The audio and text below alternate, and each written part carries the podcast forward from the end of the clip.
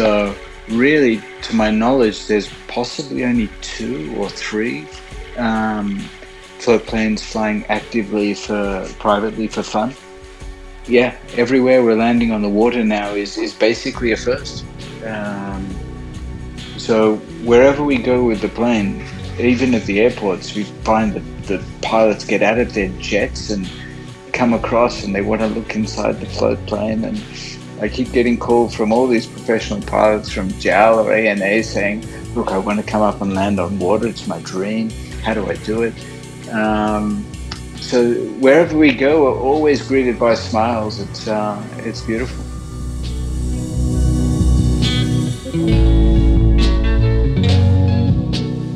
Good day, everyone, and welcome to episode number 12 of the STOL Collective. I'm still your host, Maxime Compagnon. Well, um, it's been almost five weeks since our last episode, and uh, there is a good reason for that. If you follow the global STOL um, community, you probably you are probably aware about what happened at the end of July. Uh, our dear friend Craig Lang from South Africa, who was our guest on the third podcast, was involved in a very uh, serious crash and unfortunately, after um, really fighting uh, at the hospital for two days, uh, passed away because of his very serious injuries. This was um, a devastating news uh, for me because uh, he was uh, more than a friend and uh, I would say a mentor, and because um, let's say it's my podcast and um, it's you know it's all it's called the Stol Collective, and the collective means uh, really a lot to me, and I'm sure you realize that already. Um, so because of that, I would really like to read what I wrote uh, on my private Facebook page uh, for Craig. Um, so my dear Craig, in 2018, after a personal tra tragic experience, you, Sam, and your beautiful children opened up your house and welcomed me and Julia into your family like we knew each other for more than 20 years. Having been your wingman, even for a few days, have been an honor. After that, followed a strong friendship with countless calls, ideas about future trips, but also talks about conservation and geopolitics. God, I would have loved to show you my mountains and welcome you and your family to our place. You were so proud of your son, and I couldn't wait to fly with you both in the near future. I know that Cullen is already and will be a true African bush pilot. Craig, I'm honored you call me your friend you are now watching us from the other side of the hill, and someday we'll drink again a Bavarian beer together with some delicious biltongs. Farewell, my friend, you were a true legend. Well, um, I want to thank you for letting me reading that, um, and especially my next guest because I know Craig would have loved to visit him and he would have pushed me to cheer up a lot to do that and that's the reason why uh, I have to continue and and search for new amazing guests and uh, show everybody how awesome that Stol Collective is. So, um, let's start. As you know, TSC is all about mountain, backcountry and bush flying, uh, mostly in Europe. But today we are on a summer vacation in one of my all-time favorite country. Well, um, I guess I have to say that after having uh, our honeymoon trip there uh, back in 2016 and lived also a couple of months in the country, for more than 10 years uh, ago. Uh, yeah, that's it. So, my guest today is Mr. Ben Kerr from Niseko Aviation in Hokkaido, Japan. Originally from Sydney, Australia, he very early on moved to Japan to pursue his dream of racing motorcars up to Formula 3.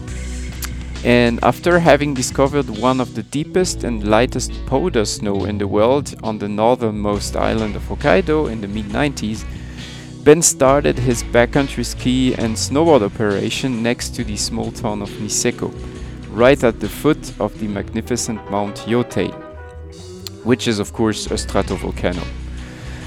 Having flown general aviation a little bit uh, in Australia and recently discovered bush flying at its birthplace in Alaska, of course, he went on a mission to be the very first to import, register, and fly not one but two Cub Crafters X Cubs in Japan. One on 31's AK bush wheels in 2018, and the second on amphibious floats last year. Niseko Aviation was born, and since then, been opened several airstrips in Hokkaido and has been pushing the exploration of Japanese freshwater spots all around the archipelago up to the point of being the very first to land a float plane on these rivers and lakes. All of this in 2021. So, as you know, uh, don't forget to check out our website. It's still 3w.thestolcollective.com for more content on each episode. For today's one, uh, we will have a lot of really cool pictures um, sent by Ben. If you're new to the show, you can find us on most of all major podcast platforms. Sorry. If you are on Apple Podcasts, you can help us by uh, sending a review, like it's just 5 to 20 seconds. Uh, you drop a rating, that would be cool as well. And it really helps the podcast to grow and reach more people. So I definitely appreciate everyone who's gone over there and done that. You can also follow us on Instagram at STOL Collective. And if you want to contact me, it's either on Instagram or you shoot me an email at contact at thestolcollective.com. If you have any interest in helping out the podcast and make it grow, you can swing over to patreon.com slash the collective which is also linked on our website. And i really would like to thank our patreon michael for uh, his support. Last time uh, i told you about our book project the STOL collective volume 1 we are currently in full swing and working on the articles and layout.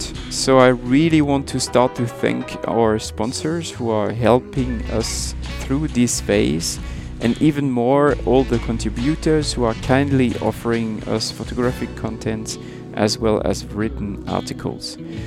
Uh, frankly, I still cannot tell you guys when we will start the crowdfunding campaign, which will help us out to print the book I really want to make this one count, so please be patient. And in the meantime, we'll have some more awesome guests on the podcast, and I'll keep you updated about the project. That being said, let's get into the episode with Ben Kerr.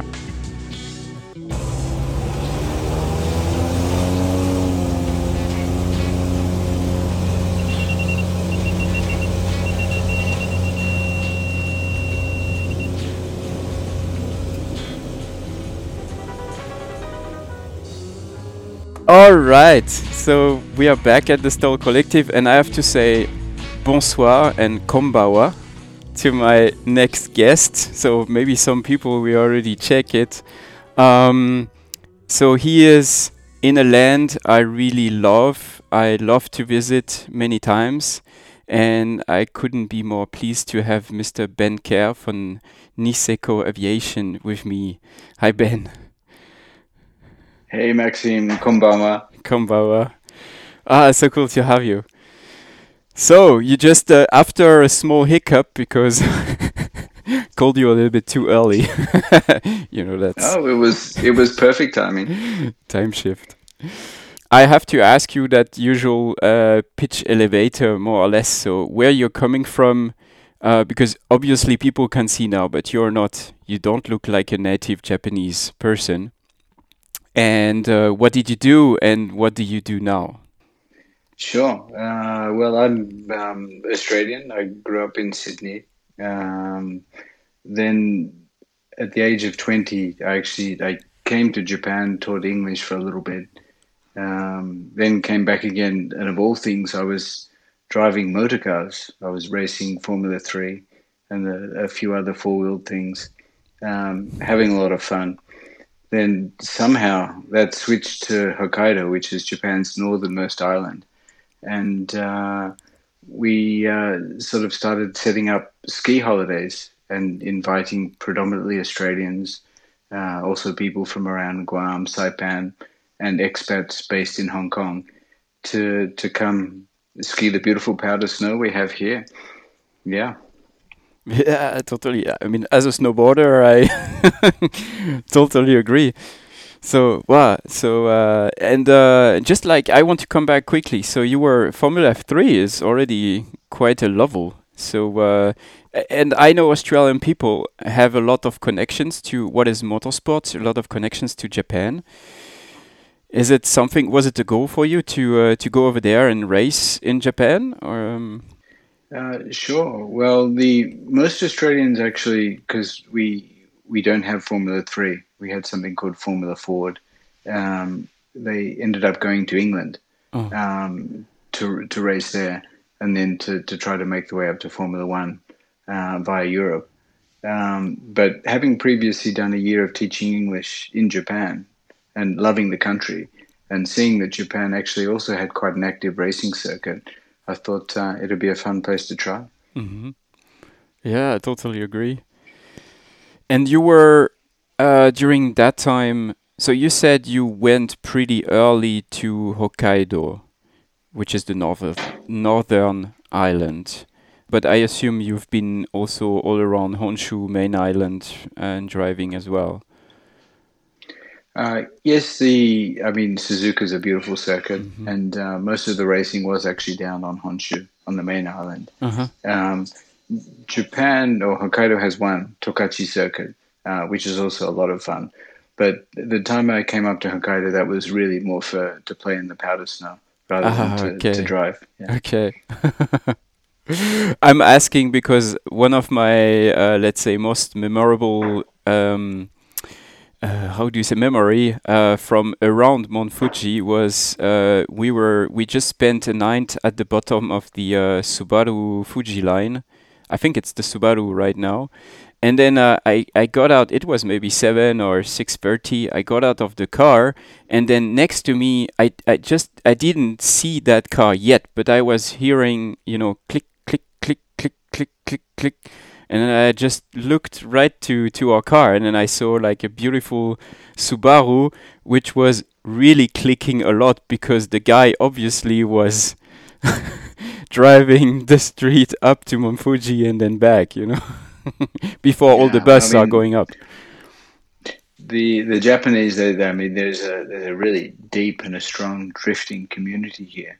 Um, I remember actually one of the first races I did was at, at Fuji, which is the circuit uh, near Mount Mount Fuji, and um, the it was the middle of summer, and we went out to get in the cars, and it started snowing, and it was the the strangest thing.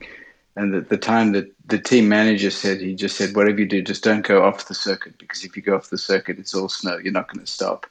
Um, but coming from Australia, where we really don't have a lot of snow, and uh, suddenly getting into a car in at uh, in Shizuoka Prefecture and it's snowing in the middle of summer, that was that was pretty bizarre.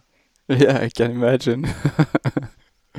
so okay, so you so you started your your uh, snowboarding, skiing, backcountry uh, adventure company uh, in Hokkaido and obviously like we know how much snow is falling in that region. Um, what about now uh, what about flying? Like how did you come to flying? Did you start in in japan or? Um, no actually well my father was a flew for fun. He was just oh. a uh, a private pilot and as a kid he'd taken me up in little pipers and cessnas oh, and cool. i'd loved it um, but didn't really follow through because at that time four wheels sort of meant everything. Um, then uh, finally got around to actually finishing off and uh, getting an Australian PPL. Um, now about 15 years ago, I guess. Um, so learned to fly in, in Sydney around mm-hmm. that Bankstown and Camden area. Um, had a lot of fun in an old, really old, beaten up Citabria. Okay. Um, little bit of aerobatics, a little bit of that, that was beautiful flying.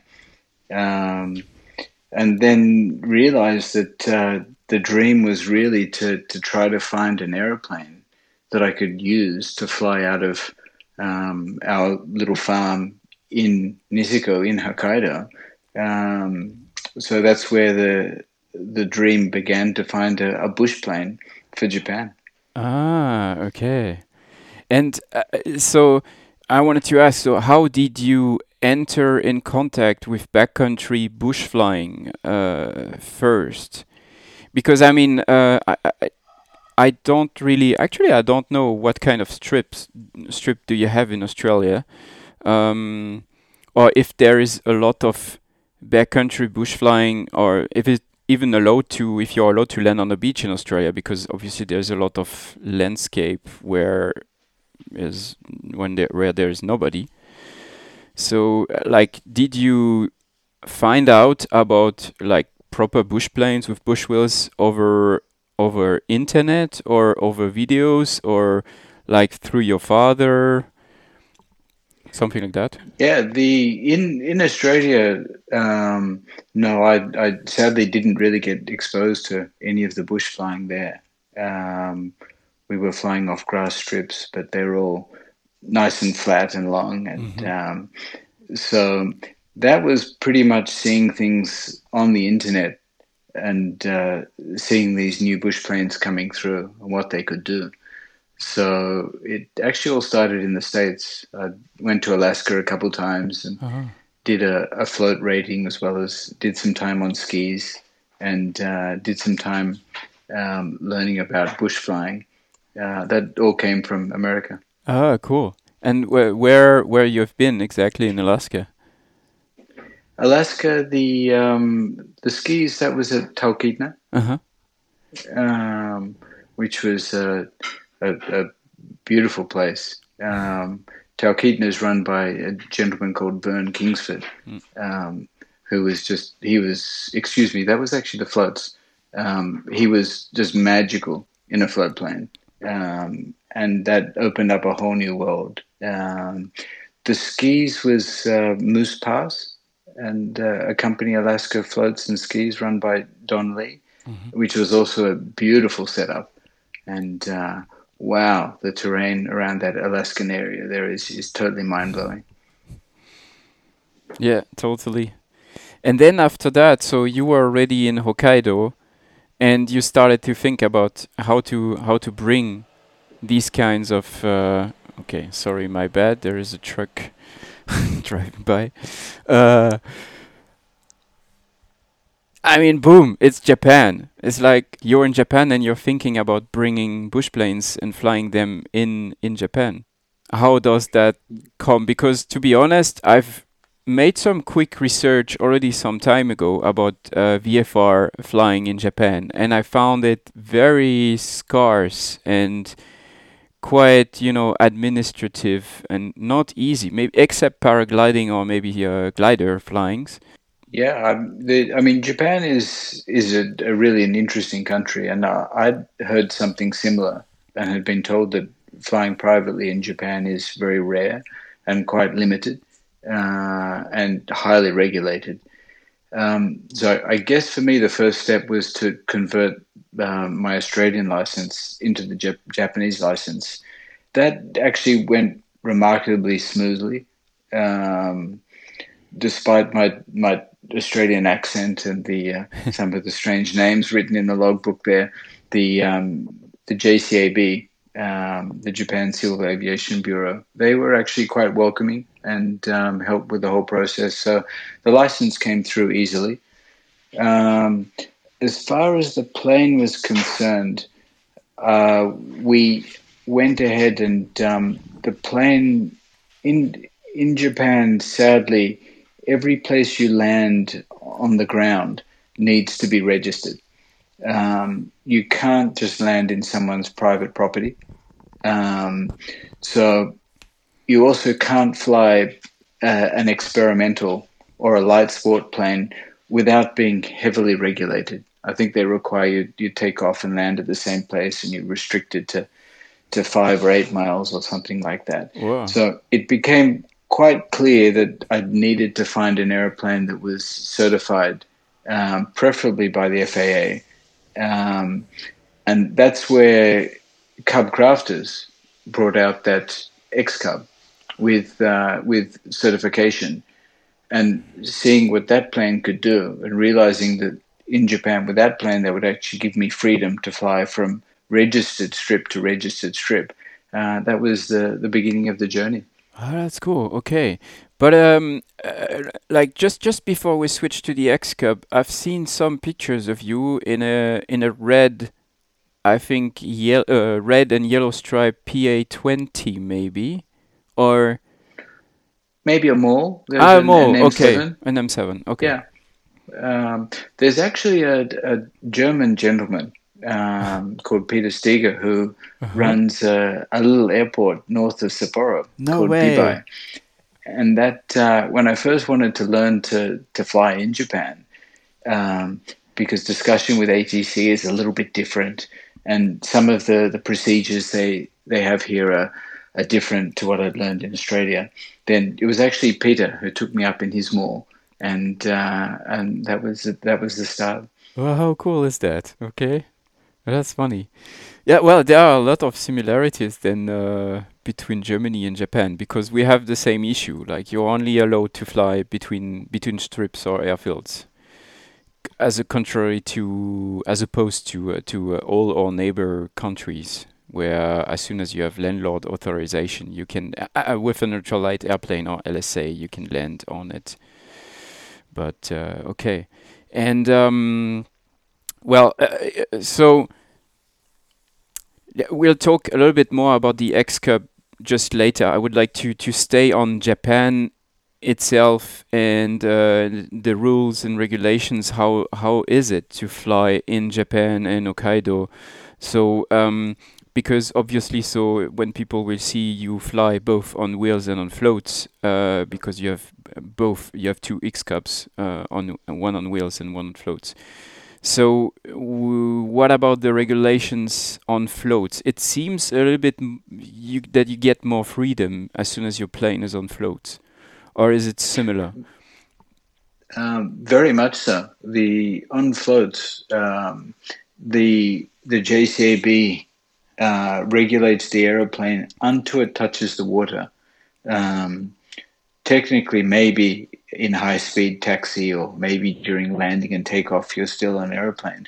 But as soon as you, you slow down on the water, you're actually no longer under their jurisdiction and you actually have to follow the rules of, of being a, a boat or a jet ski. So the the way the, the Japanese law looks at that is that any lake or river uh, that allows motorboats to operate, then as a as a float plane or a seaplane, you're more than welcome to land there. Oh, that's beautiful. And um, the the ocean as well uh-huh. is is completely free, basically to land anywhere.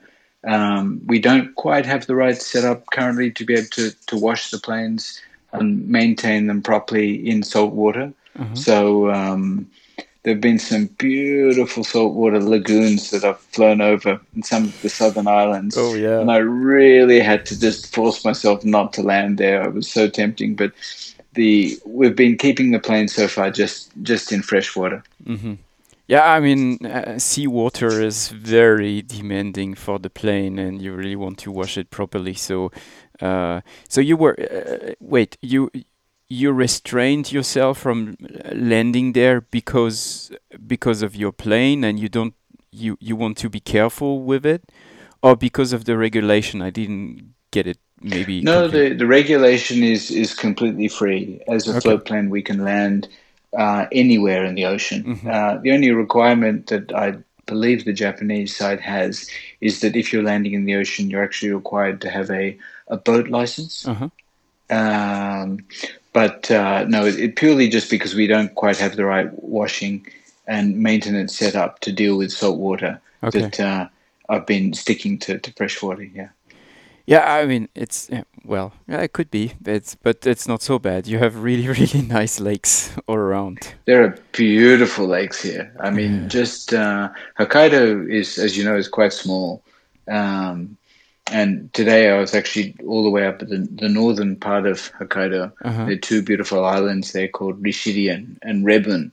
Um, and there's you could fly there even if you're only flying at sort of 110 120 miles per hour uh-huh. you can basically get from one end of hokkaido to the other in, in sort of three or four hours um, we have um, more than a dozen lakes that i visit regularly the water is is just crystal clear it's mm-hmm. beautiful uh, the rivers as well uh, complete access there which is there's some beautiful rivers here. So from a safety point as well, uh, I tend to follow the rivers. Okay. Uh, so I, have got somewhere to land if I need to. Mm-hmm. Um, and also the dams. Uh, there are a large number of um, very beautiful big dams where a lot of people play on their jet skis and, and motorboats, and uh, the floatplane lands there as well. That's so interesting. You know, it's um, because uh, if I compare again to to Germany and even Europe, except Scandinavia, it's very hard to fly on floats in continental Europe. Um, because, like strangely, um, the the authorities want to draw runways on the lake all the time. Like you go to Lake Como and then there is a runway symbolized by buoys on the lake, and you're just asking yourself, so well, what's the point having a lake where you could actually uh, always start and land with uh, with a headwind? So no, and uh, it's so funny, like that that in Japan you have so many restrictions if you're on wheels I mean, so many. You have beautiful strips as well, but it's just like you cannot land on on somebody's property, even if he's a, he agrees, he or she. But on floats, no problem. It uh, yeah, the the floats is is very free here. Um, we're we're really lucky. Um, there are there are not a lot of float planes operating in Japan currently. Uh, regardless of that, there's one other gentleman down in Shimane Prefecture who has a, um, a, a, beautiful Cessna set up with floats there. And actually, his house, it's almost like something out of Thunderbirds. He, he docks his plane underneath the house, and then there's a hydraulic lift, which literally lifts no his way. plane up out of the water.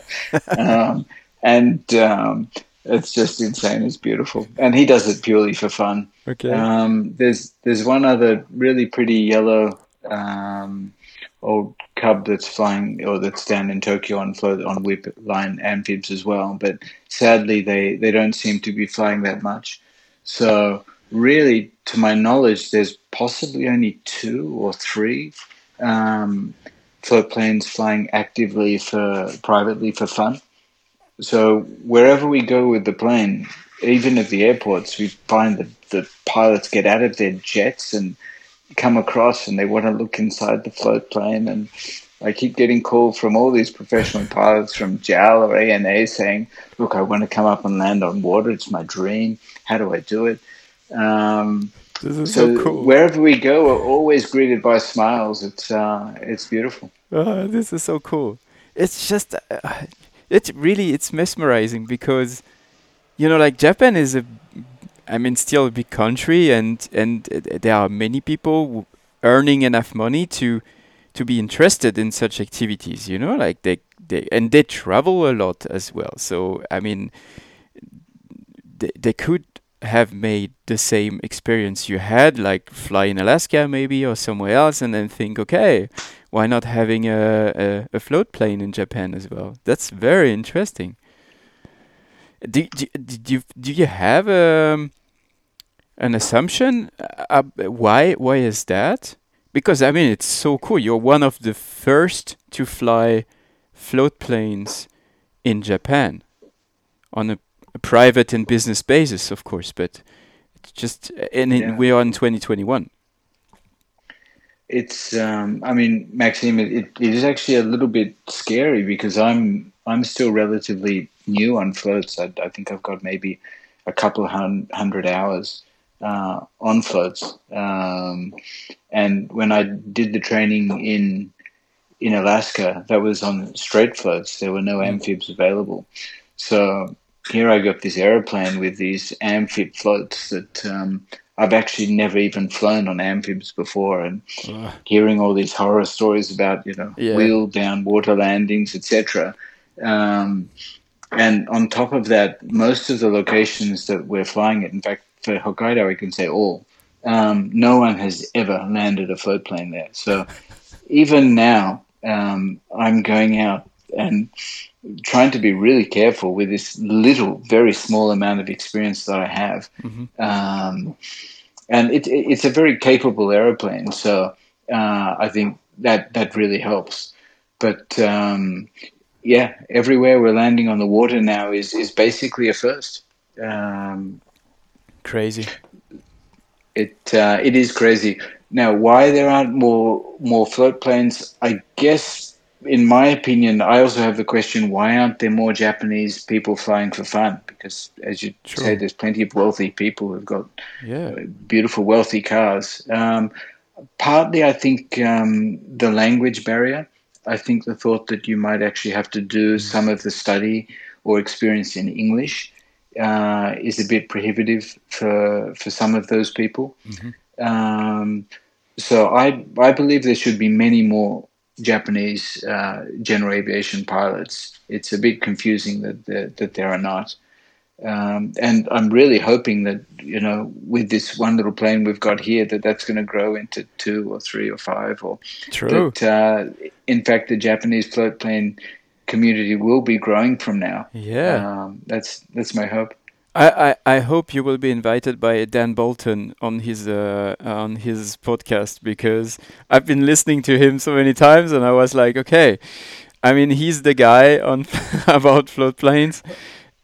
I think I've got to do a lot more flying before that. yeah, but you know it's still the basis. You know, like uh, I, I'm sure there are many Australian people, not only Australians, who would love to to c- to fly over to Japan and fly with you. So, and uh, yeah, I yeah, you know, I have the same feeling. Like even though I I'm flying for for s- several years, I'm just like I have I don't have many hours because it was always a hobby for me. And uh, and sometimes I have people reaching to me and then asking stuff and and you know presenting themselves and uh, and they have like thousands of hours on military aircraft or whatsoever and they are and I'm like, okay, I'm I'm this, n- not even 40, and like there's a 60 year old guy with thousands of jet fighters or something else asking, so hey Maxime, uh, what do you think? What could I do there? And and I was like, okay, hmm. very humbling, but um yeah, it uh, one one thing that is a little bit frustrating at the moment is to not being able to travel internationally. Mm. I had planned after doing a year or so flying here by myself to go back to Alaska and to go back and to, to get more lessons um, and correct what uh, no doubt I'm doing various things wrong at the moment. Um, so as soon as international travel opens up again, yeah, uh, one of the first places I'm hoping to get back to is is back to Alaska and, and to Mm. get some more lessons for sure. but I'm sure there are. Uh, very probably very uh, experienced pilots and flight instructors on floats who would love to to join you and fly with you on your X Cub in Japan, and this is something you could definitely set up. Yeah, very very welcome. Yeah, I would love to do that, but I'm not. You're still welcome. Thanks. The um, I I should mention before I forget the um, although Japan going back to the ground and landing on the uh, on the bush wheels, um, although you have to land on a registered strip, um, it became clear that in fact registering a strip was quite easy. Uh, yeah, I was going to ask as well. Yeah.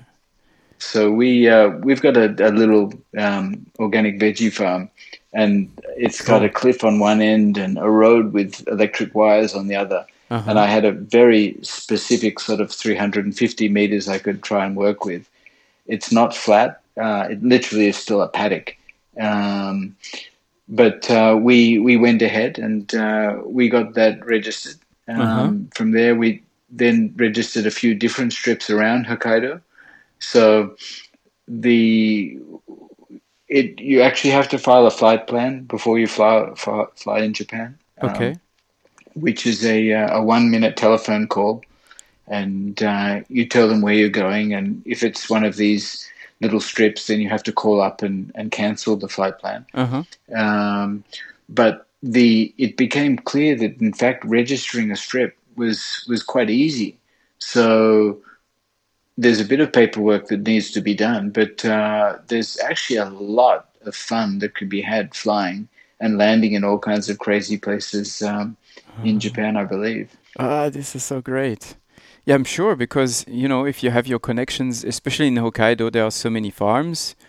So it's very similar to the UK where you have so many of these farm strips, and uh, and oh, that's that's great. Ah, happy to hear that because, yeah, I mean, uh, I I have no experience on floats, uh, so um, like you know, thirty minutes with a friend, but uh, but on bush wheels, it's just, ah, that's that's great. Um, we have to talk about your operations because so so your company is called Niseko Aviation. And uh, and uh, please please explain about about what what you're doing with the company and um, we talked. I said we talked about the plane a little bit later, but uh, but uh, let's let's talk about Niseko. Sure. Um, Niseko Aviation is is really just a vessel to be able to own the aircraft. Um, when and this will lead on to the actual the X Cub, but when we decided to bring import the plane from America, uh, we needed to firstly get a, a type certificate mm-hmm. approval, a TC for the plane. So to do that, it became clear that the JCAB was going to be more comfortable with a, a company setup. Uh, further, and I believe it's the same in the States and definitely the same in Australia, but to own an aeroplane um, you actually have to be a, a, citizen of of that country. Ah, um, okay. So I I don't have a Japanese passport. I'm still on an Australian passport, albeit with permanent residency.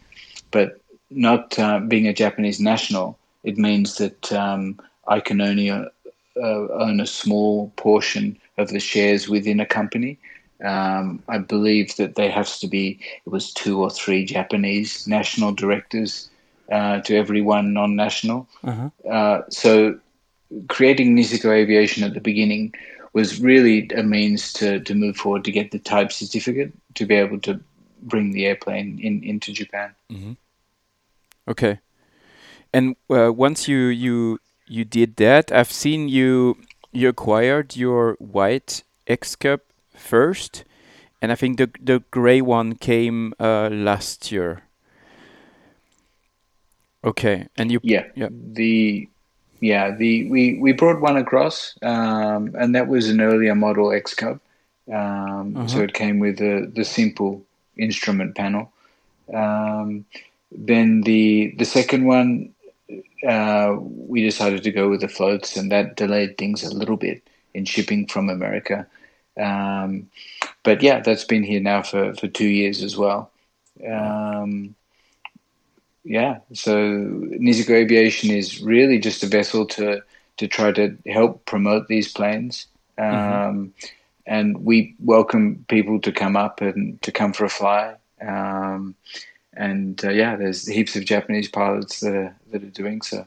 It's just really to to help spread, try and grow general aviation um, throughout Japan. It's yeah. Oh, that's cool. So you have, sorry. So you're you're taking people with you on uh, on sightseeing flights, I assume.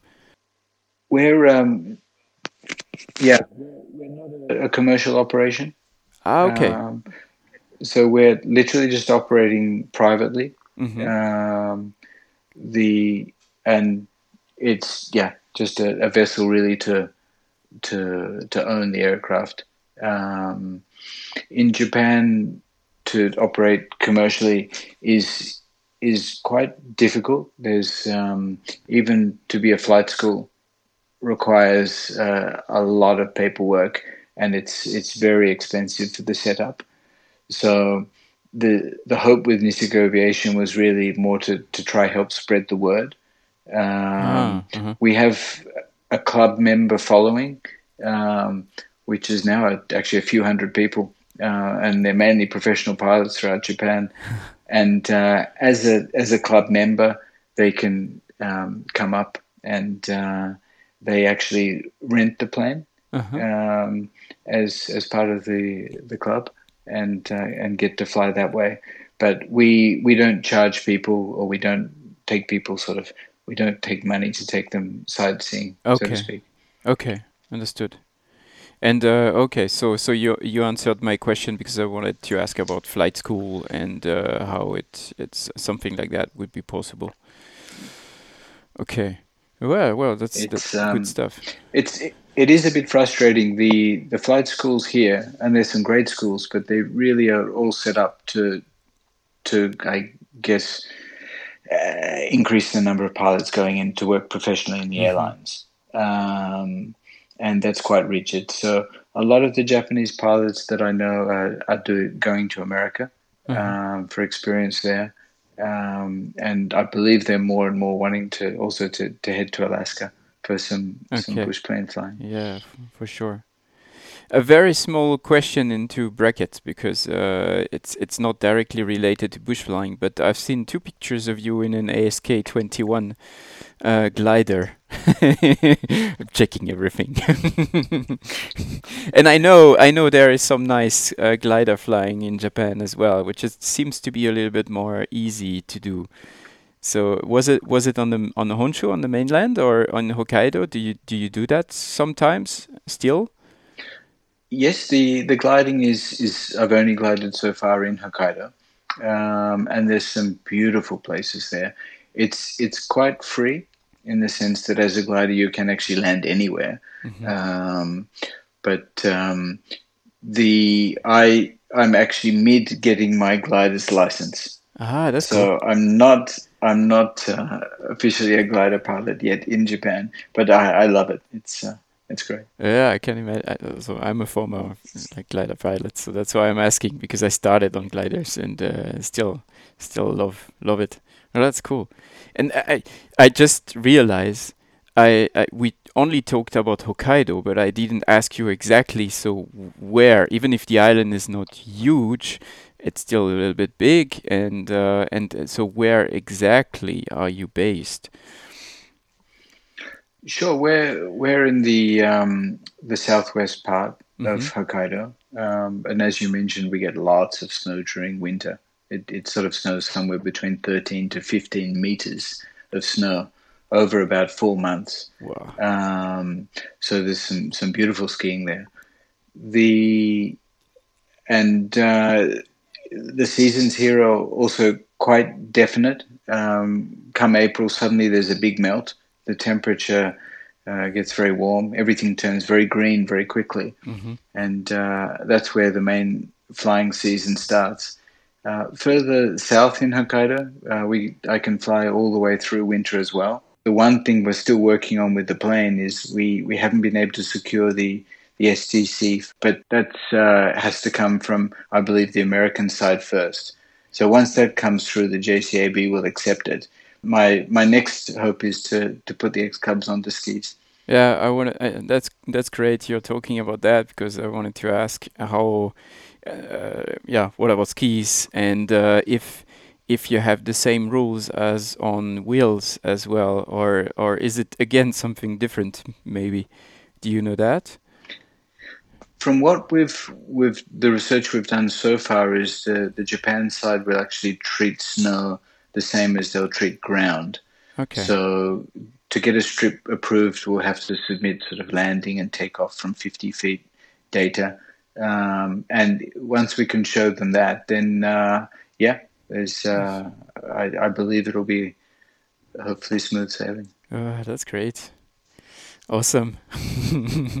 so that's that's cool. You you started to talk about the seasons because I, I, I wanted to to say uh, Hokkaido and Japan, uh, especially Hokkaido, is very well known for for its distinctive four seasons, and uh, I had the chance to be there in in during spring, but as well during autumn.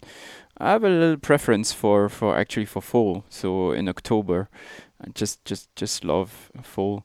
Um, and uh, yeah, is it like as you said, you're mostly flying from April to, I guess, October, November? Yeah, where where we are in Niseko, the the weather um, is a little bit prohibitive. So further south around Hakodate, southern Hokkaido, we can I can get up in the air usually once a week, but here um, we have a, a, lot of snowstorms, mm-hmm. so it's uh, it's it's it's not great for flying. Um, but um, that being said, the further down in Honshu and then all the way down to Okinawa. Uh, this year we took the float plane all the way down south, wow. and uh, that was that was a wonderful adventure. Mm-hmm. Uh, so once the weather gets just a little bit too unfriendly in Hokkaido, then we tend to migrate south. okay. Well, even in winter in winter, yeah, the actually around Honshu and uh, especially down Kyushu, uh-huh. Okinawa area, uh, winter's beautiful. Yeah, yeah, yeah. With the float plane or with the plane on uh, on on wheels? But we've oh, done both. Oh, you take um, both. Wow. But uh, so with the float plane, there were half a dozen different lakes that again no one had landed on. So uh, had, had, to go and check that out a little bit earlier this year. Ah, that's so cool. Okay, well, that's great. And uh, yeah, so so I, I I have to be a little bit more precise, but asking. So you are around Yotei or uh, or or Date? Yeah, we're we're right next to Yotei. Okay. The actual ski resort is Niseko okay. is based right next to, to Yotei. Ah, yeah, Our yeah, little okay. farm strip is is also right next to Yotei. Yeah. Okay. Yeah, I see Niseko right now on the other screen, and okay, yeah. Ah, beautiful place.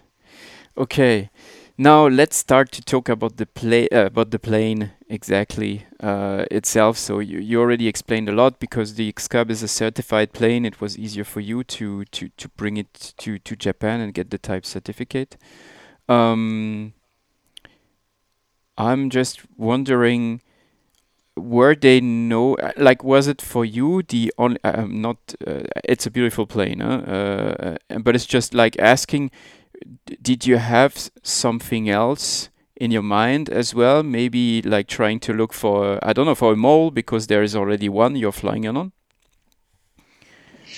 um, the yeah the the M7 that I was flying didn't quite have the STOL cap- capability to be able to fly out of 300 meters mm-hmm. or to get approved to fly out of 300 meters by the JCAB. Mm-hmm. Um, I'm aware now that um, Husky Maule, some of the other companies are bringing out some beautiful um, bush planes, uh, and I believe certified as well.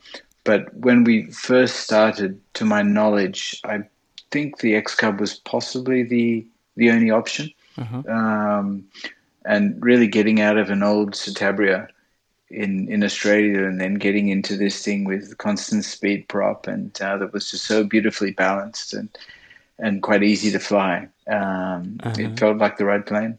Yeah, yeah, yeah. I definitely can.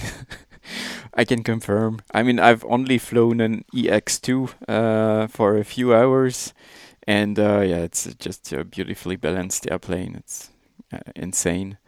Um, so do you have some? So you said your first one is a, a pretty so stock uh, X Cub from from from the beginning.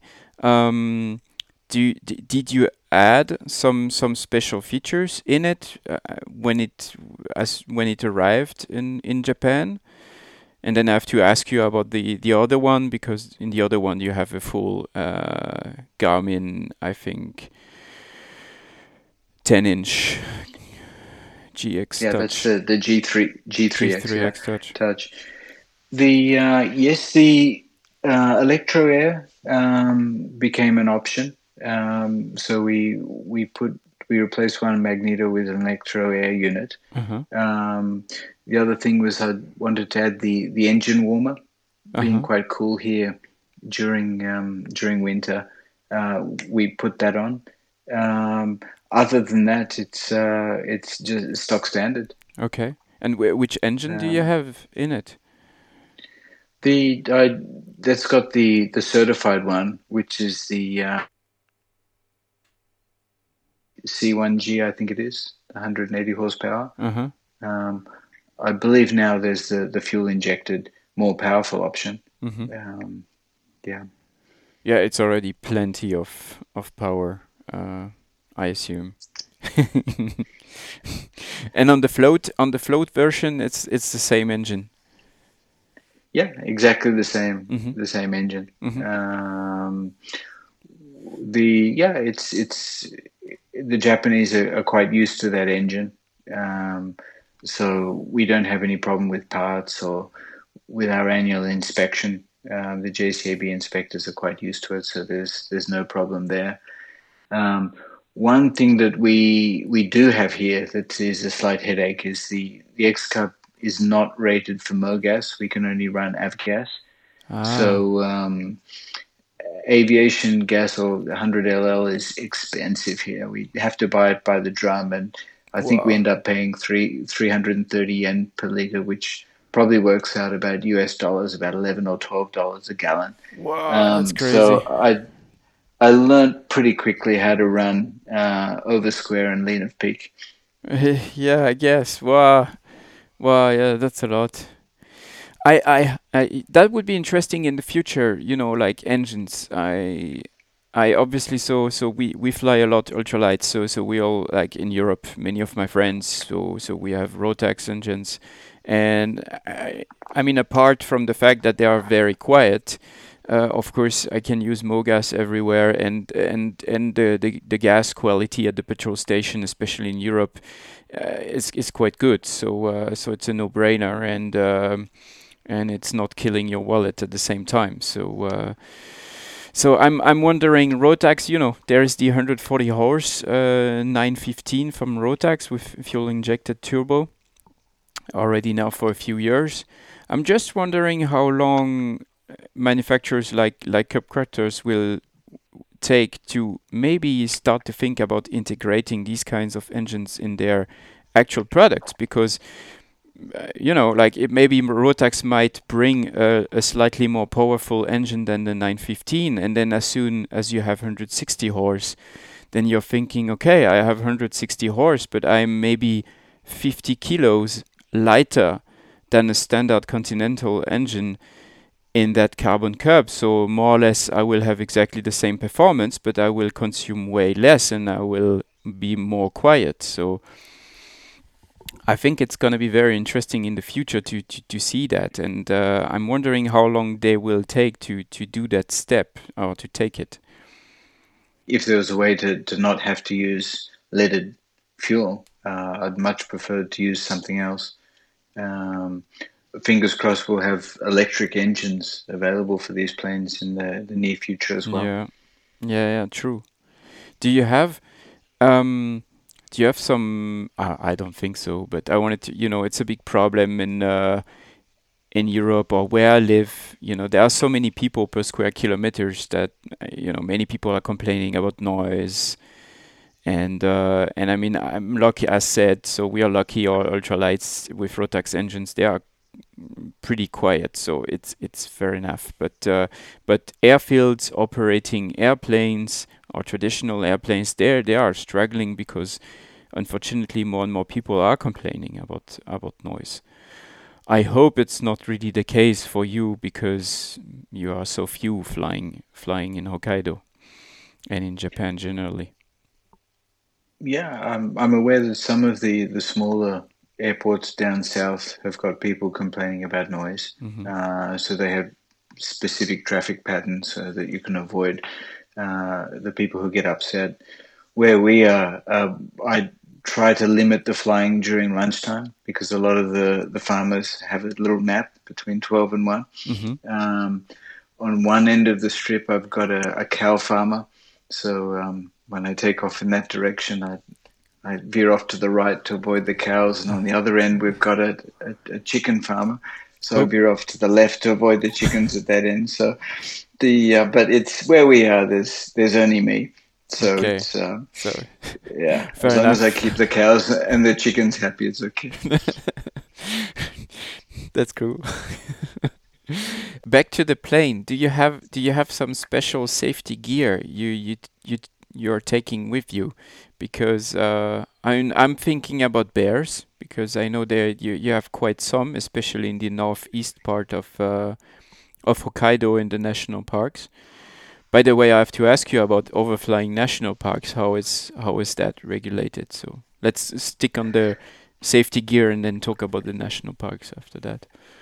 Sure. Um, yeah, the I usually carry an emergency locator, um, and um, if I'm flying by myself in some um, some more challenging areas, then I'll I'll put a helmet on as well.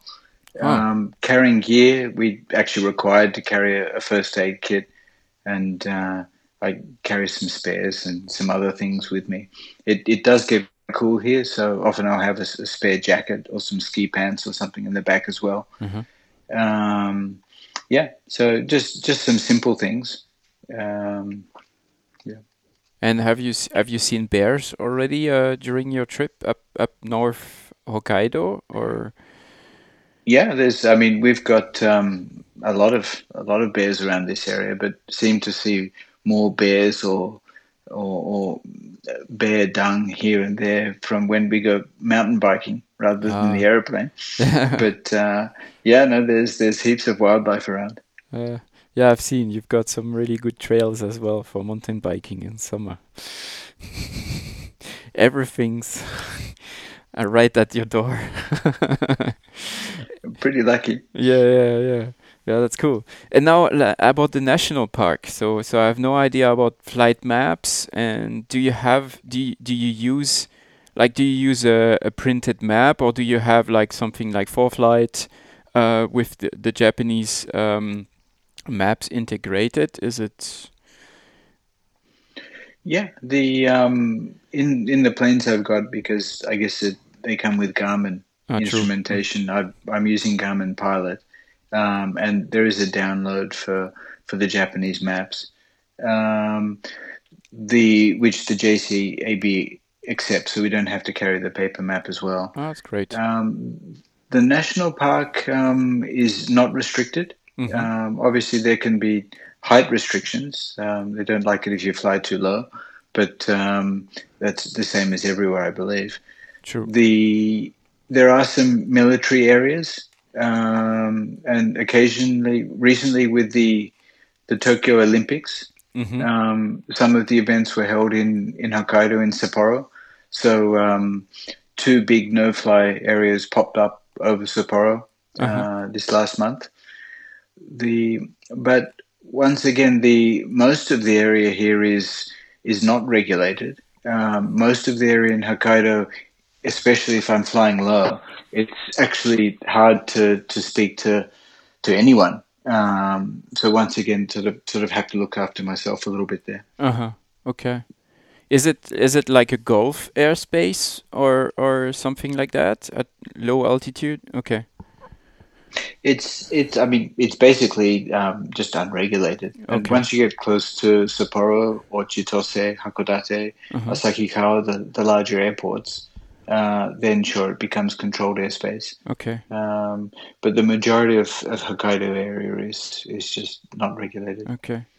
I think Chitose is the only uh, military air force base on on Hokkaido, right? Uh, there, I, I, think there are a couple more. Oh, uh, oh, okay. The one actually that we use in in Sapporo called Okadama, that's uh, that's half military. Uh-huh. Um, so the ATC component is actually run by the military, and mm-hmm. they're super friendly. Yeah. Um, Asahikawa also has a base. Um, so there, there are a few different places around. Um, but from my experience, uh, be it the military airports or the non military, everyone is just so welcoming and, and friendly. Chitose is a bit busy. Uh, to try to get into Chitose, it, really would have to be quite early in the morning or late at night, just because there's so much jet traffic. It's but big. everywhere else is uh, yeah is is just really friendly and uh, anytime we've had a problem then everyone just goes out of their way to help so it's uh, it's not difficult at all Ah, that's cool. That's great. Um, okay. Now, um, I mean, you obviously you've been the the or you are one of the very few fir and first to to to fly like that in Japan. So, but do you have people like uh, you looked up to, uh, you know, and still consider with very high regards? Uh, like as an inspiration to fly in in the backcountry. Y- You talked about Peter, I think, in in uh, the German guy in in Hokkaido, and maybe some other Uh, ones.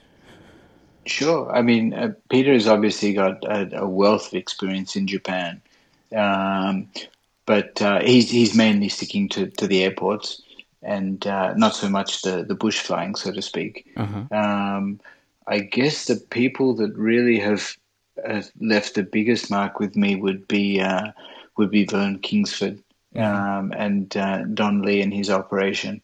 Uh, so that's really the time uh, having spent in, in Alaska. Yeah. Okay, uh, that's cool.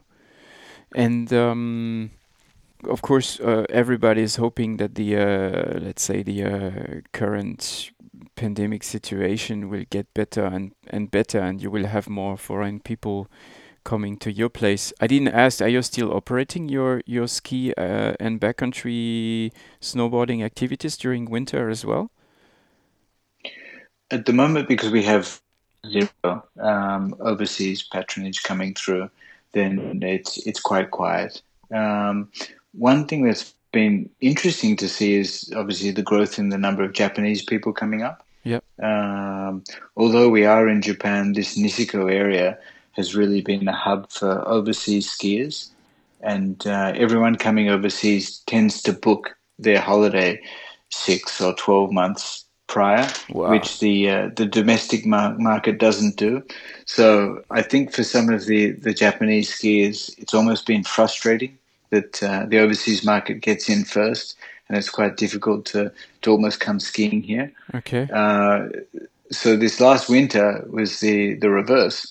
Uh, suddenly we uh, we had many more Japanese skiers coming up, Uh-huh. um, and I my guess is that for this winter coming up, that it's, it'll be the same the same situation. Yeah. Um, yeah. Yeah, Japan's been quite restrictive on uh, foreign people, so flying to, to Japan, even in summer, and with the Olympics, even worse. So, hmm It uh, one thing they, they did have was the uh, allowed people to move by private plane. So I had some some friends come in and they would get their own little rent a car and go from Narita or Haneda to one of the, the local strips, and then uh, I was able to, to fly them back. Um, oh, that's cool. and going through going through quarantine when they say, okay, so you're going by private plane, is it a jet? And so they, they bring out the picture of the, the little car, and uh, the uh, the quarantine guys are all laughing, uh, and they say it's kawaii, it's very cute. Yeah, really? Okay. So I've, I've I've done a few of these trips as well. Yeah. well, that's cool. Like every time you bring a picture of your plane, everybody's smiling because because nobody sees that. And Yeah. uh, the huge bonus point. That's cool. Um, is there? So we talked about people. Uh, the, like I, I now I really would like to ask from from about like special, you know, special stories you might have or anecdotes. Um, flying either with the float plane or or with the plane on on bush wheels. Uh, by the way, do you have 29s, I think, on your X Cubs or 31s? I don't remember. We went to 31. Ah, yeah. cool. Okay. Yeah. So so back there, if you have stories about like really cool stories, you could you could tell me like if something comes to your mind. Well, like, sure. I, I guess on the um, on the on the bush wheels, one of the, the funniest ones was my my son was actually coming back from Australia, and uh, So I had to fly down and, and get him. But we'd had this very early snowfall um, in October at a time when there really wasn't supposed to be snow. Um, so trying to um, to take off and uh, keep the plane in a straight line, um, get it out of the hangar on the snow there was um, was a lot of fun. Okay. But those um, those big wheels did help, and then of course flying back with with him on board, all the snow had gone. We had grass again, so that was uh, that was one adventure. Um, for me, once again, not having uh, other pilots here that I can really turn to, people with with more experience. Um, even landing for the very first time at our farm strip um, was I think we had one windsock, little windsock set up somewhere, but was was that was a scary moment because on paper I knew that the plane could do it, and uh, I sort of had half empty tanks and uh, everything was right, but um, not having a lot of experience in the plane and coming in over these wires and knowing I had to, to slip this plane in to be able to stop in time. Um, we did a few go rounds, but uh, mm-hmm. landing there for the first time that was a that was a really happy moment. Yeah. yeah. Um, so the yeah those those wheels on the plane are so capable that um, it uh, the plane really teaches me a lot, mm-hmm. which is great. The float plane um, almost every time we fly is a new experience and um, landing at new lakes where we thought the shore was going to be sandy, where in fact it was rocky. Mm-hmm. So um, having to tie the plane up so I could camp next to the lake at night, end up putting the wheels down in the water so that the rocks would hit the wheels rather than the floats, and then tying it up to a tree and uh, being very relieved that it was still afloat the next morning. Wow. Um, all these um, all these experiences are, are, are just wonderful. Um, on the weekends, there are quite a lot of jet skis around, and uh-huh. uh, some of the jet ski boys get a bit excited and they come alongside and want to race, or sometimes dart in front of the plane just as Whoa. I'm about to take off. So there's some uh, some slightly concerning moments there. Um, but uh, pulling in at the the marina down on Lake Biwa, uh, which is in uh-huh. central Japan. Yeah. And it was the first time that uh, I believe a float plane had, had been into this Yamaha Marina dock. Wow. And uh, everyone just turned out and they, they couldn't believe that an aeroplane was docking alongside these boats. So I'm, I'm super lucky, Maxime, just to be able to go everywhere and, and to be welcomed. Yeah, I can't imagine this. Just, you know, it, it 2021 and you're the first one to land with uh, with a float plane on Lake Biwa. It's like it's the. I think I, I should correct myself there. I, I know that the other gentleman who has his plane had he has has been landing at Lake Biwa for a while, mm-hmm. but um, I'm just not quite sure if anyone else has been crazy enough to want to dock with the boats or um, pull up on the shore yeah. and uh, pitch a tent and, and camp there overnight. Um, that seems to be raising a few eyebrows. yeah, I mean, I mean, you're lucky too that it's Japan and you're more or less you can camp anywhere you want as soon as you don't leave anything dirty or something like that. So, so that was one of the main reasons as well. When there's a just you can sleep anywhere, so that's and it's safe it's, everywhere. I mean, it, it's it's very safe, yeah. And um, usually people come along and suddenly someone turns up with a, you know, a six pack of beers and some some steak for the barbecue, and uh, yeah, it's it's very friendly. Wow, that's so cool. Okay, wow. All right, so um, now I'm thinking about book. Uh, because I always I always recommend a book with uh, with one podcast, and uh, I I've been lucky the last two times. Um, I should have, I must apologize. I should have asked you maybe before. Uh, if if you don't have one coming into your mind, it's not a big deal really, because I could have asked you, so you could tell me later. But um, I'm wondering, uh, you know, it, it doesn't really have to be a, a book especially about flying or even even bush flying but if if it's a book related to to where you are or because Japan has such a huge history about airplane manufacturings and and airplanes. I'm just wondering, you know, like is is there a book about general aviation in Japan? It's hard, of course, to to find one in English. Um, yeah, the I, I, I guess the um, on on the Japan side, um, you need to give me about a month to finish this book. But I've just literally just found and purchased uh, a book about float planes in Japan, which goes oh. back to to some of the history. Uh, and it's only Japanese, and my Japanese reading skills are a little bit limited, so it's going to take me a bit of time to finish this one. Um, but it does appear that Japan has a bit of a history with float planes. Mm-hmm.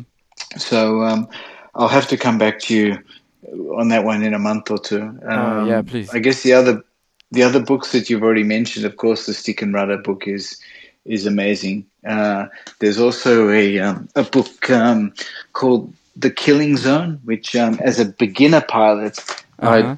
I I think I I got a lot out of. Um, it's a bit of a dire. Oh, I don't know that um, one name, but okay. The this one, um, written by Paul Craig, uh, The Killing Zone How and Why Pilots Die. As, as a low time pilot, trying to work out what to do and how to, to keep myself semi safe here in Japan. Um, yeah, I, I got quite a lot of out of that that book. Mm-hmm. All right, fair enough. And I have to ask you about music as well. So that's something I, I could have asked before as well.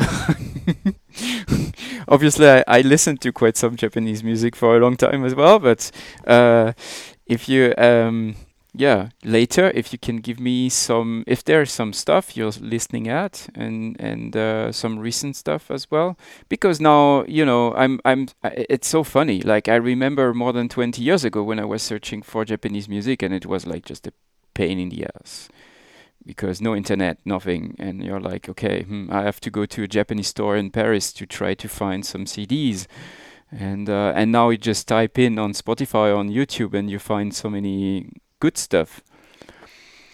So yeah, I've I've got a, a, a few Japanese recommendations. uh, I I tend to listen to mostly non-Japanese music, but there's there's some some good stuff too. I'll, I'll send it through. Yeah, thanks because like the Japanese music scene is just so huge and there's everything and I think so many people don't know that and I mean Japanese sounds pretty close to English I would say sometimes.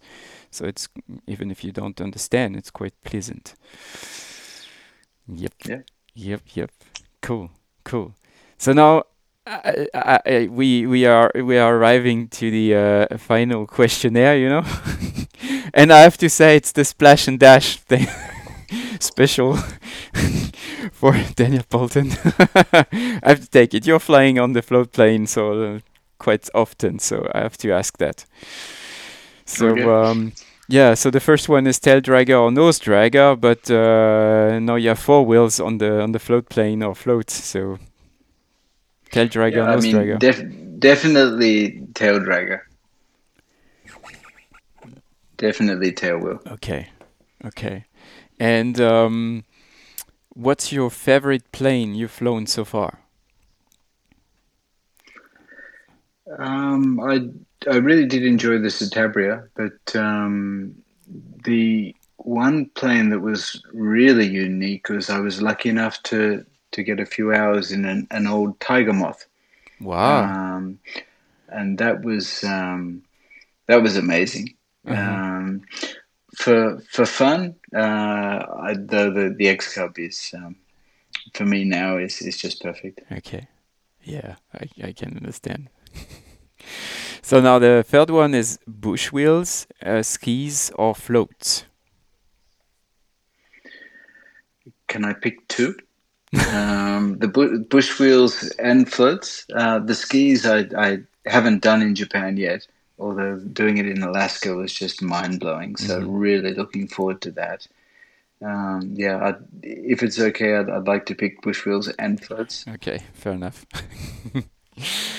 and now, uh, so mountain spots on on bush wheels or skis, um, gravel bar, lake or sea.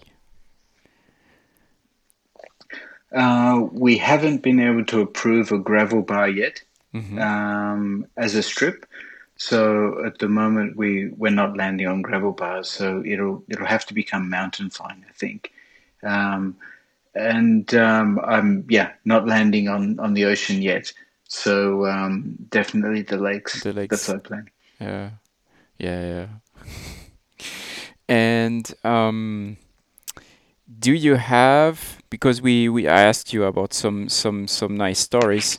Is there uh, and you you quickly talked about the um, of course uh, wheel down landing on floatplane, which is a horror story, and uh, I recommend anybody uh, to listen to to the uh, I think two specific podcasts Daniel did about about that that issue. Um, Yeah, I, It's- it's- I listened to those too. Yeah. it's great. Yeah. Uh, very important to listen to these ones. And is there a specific mishap or something?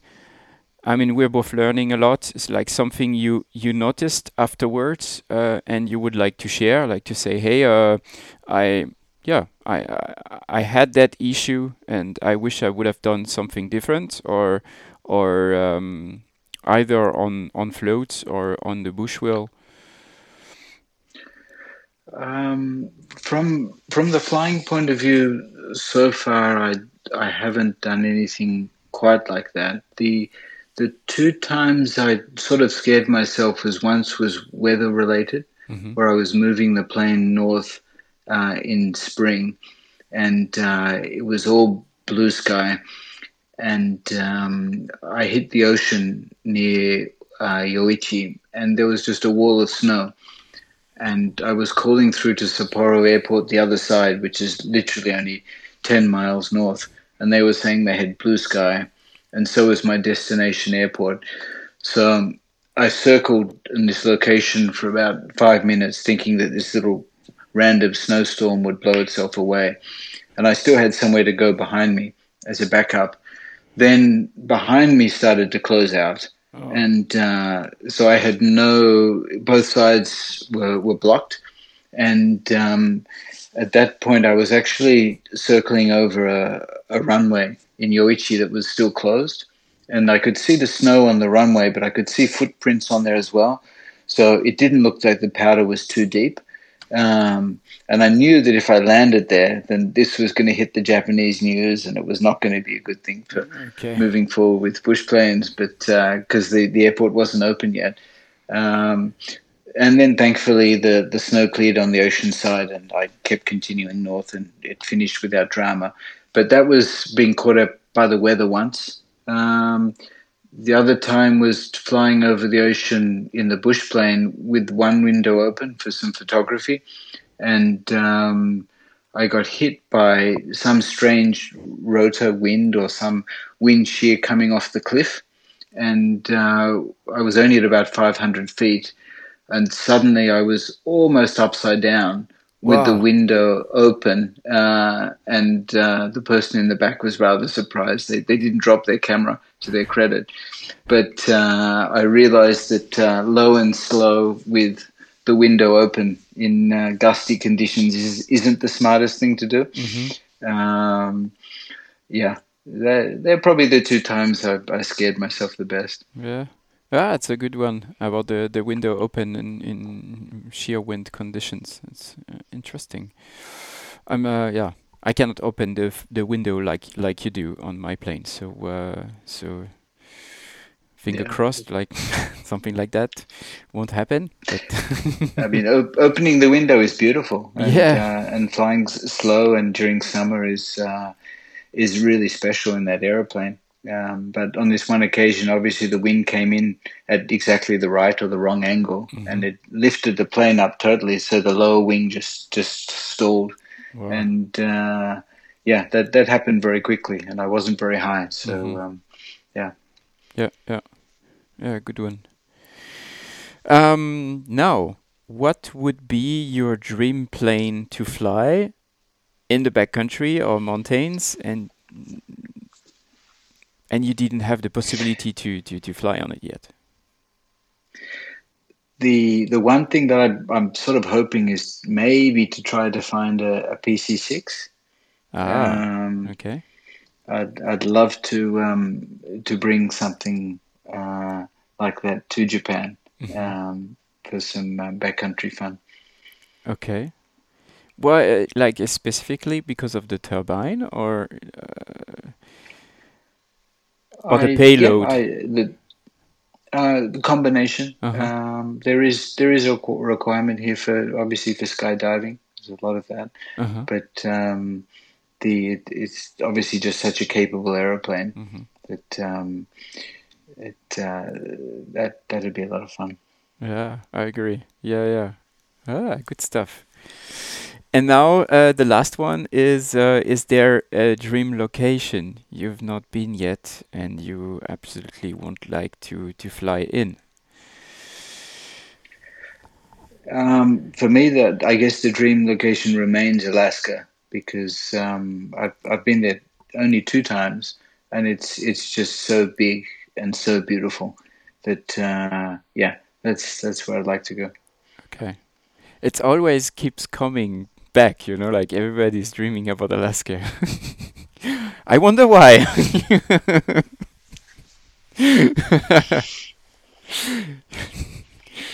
yeah. Yeah, Yeah, that's good. Awesome. Thank you so much, Ben. yeah. no, Thank you. Yeah, it's been great chatting with you. And uh, and I hope uh, yeah, I, I I hope I will have the possibility to visit you soon because I miss Japan and uh, and it would be a, a, a good stuff to, to, to come over again and uh, and and meet you because basically we uh, I'm I, I think we crossed our path without knowing each other because I, I was right next door in 2016 so it's not so long ago and uh, and I didn't know that that you were there. So uh, too bad but uh, but still. Yeah, I'm I'm sure these international flights will will start soon, uh, and then uh, yeah, please please do come across. yeah thanks thanks. All right then bye. Have a nice evening. Great to talk.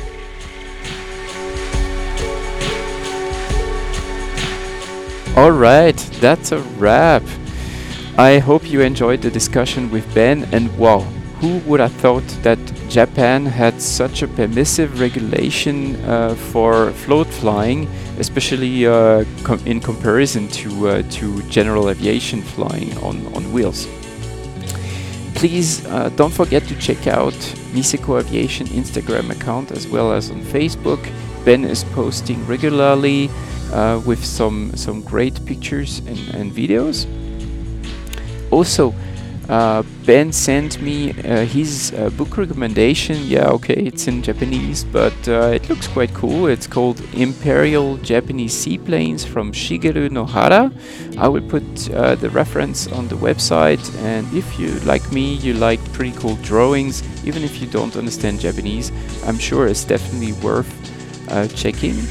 Also, my movie recommendation is the 1992 Studio Ghibli Porco Rosso or Kurenai no Buta in Japanese. Yeah, you know, it's just the best movie ever.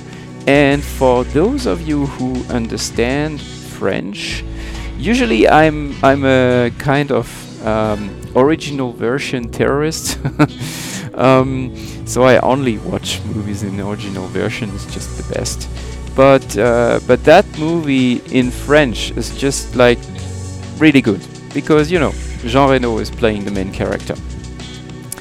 So uh, and uh, next cool stuff. Uh, ben sent me a really nice playlist uh, with some Japanese music, and there is one I really like. It's you know bringing these uh, float flying and summer vibes from an artist called Thunder, and the song is "See and Stop." I will put the reference on the website as well. It's just bringing good vibes. So now I already started to think and work uh, on the next podcast. We will be or look at uh, the artistic and photographic side of backcountry aviation, and I'm really excited about the next one and talking to our next guest because, yeah, I've been watching his pictures for quite many years now, and it's a small dream come true.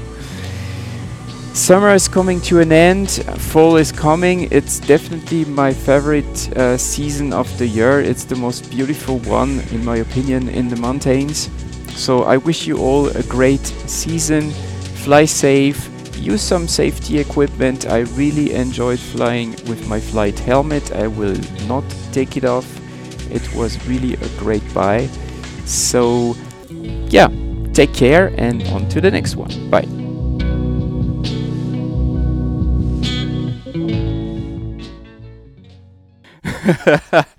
I'm, I'm so sorry for.